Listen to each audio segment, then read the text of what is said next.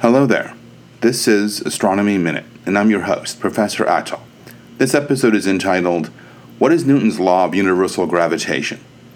Isaac Newton was a 17th century scientist who came up with his three laws of motion and his law of gravitation. The three laws of motion are covered in a separate podcast. His so called law of universal gravitation basically says that the gravitational force between two bodies depends on the masses of the two bodies and the square of the distance between them. The mass of an object is a measure of how much matter it contains. The greater the mass, the greater the force of gravity. Similarly, the smaller the distance between the two objects, the greater the force of gravity between them, and it goes as the square of the distance.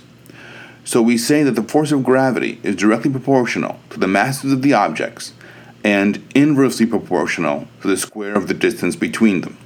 So, in this sense, gravity is an inverse square force.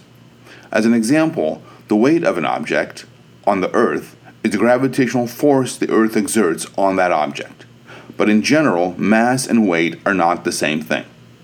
It's important to keep in mind that even though Einstein's theory of general relativity says that objects don't necessarily need to have mass to be affected by gravity, Newton's law of universal gravitation is widely applicable and relevant in a variety of astronomical situations. Please listen to the podcast entitled What is Gravitational Lensing for more information. Thank you for listening.